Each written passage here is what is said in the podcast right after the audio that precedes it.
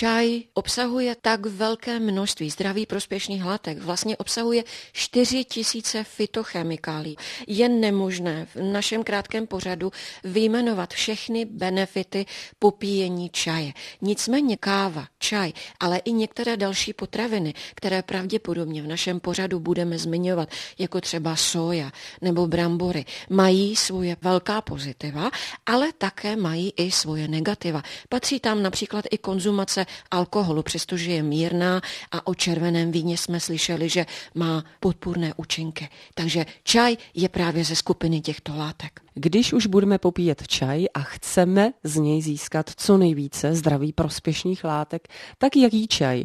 Dneska na trhu najdeme černý, zelený, bílý, je jich skutečně velké množství. Dříve se za zdravý považoval zelený čaj, ale dnes je dokázáno, že i černý čaj obsahuje tak velké množství antioxidantů, flavonoidů, polyfenolů a katechinů, které preventivně působí proti mnoha chorobám. Například specificky, když už zmiňujeme ten černý čaj, tak v době chřipek potlačuje chřipkový virus, takže konzumace černého čaje má silné antivirové, ale i antibakteriální účinky. Udá Dává se například v jednom takovém článku 400 důvodů, pro které pít zelený čaj. Víme, že oba dva druhy čaje vysoce potlačují rakovinu v mnoha formách, v mnoha varietách, tedy podporují tzv. apoptozu, tedy smrt nádorových buněk. Podporují srdečně cévní zdraví protože vzhledem k vysokému podílu těch antioxidantů zabraňují oxidaci škodlivého cholesterolu, snižují nánosy tepen. Byly například porovnáni američané, číňané, kteří popíjeli čaj a američané popíjející kávu. A Číňané měli až o dvě třetiny nižší nánosy na mozkových cévách. Na koronárních měli o třetinu nižší nánosy těchto cév. Takže čaj ještě více než káva podporuje zdraví našich cév. U žen je zajímavé to, že čaj podporuje zdravou hustotu kosti, takže zabraňuje vzniku osteoporózy. Je také důležitý pro mentální zdraví.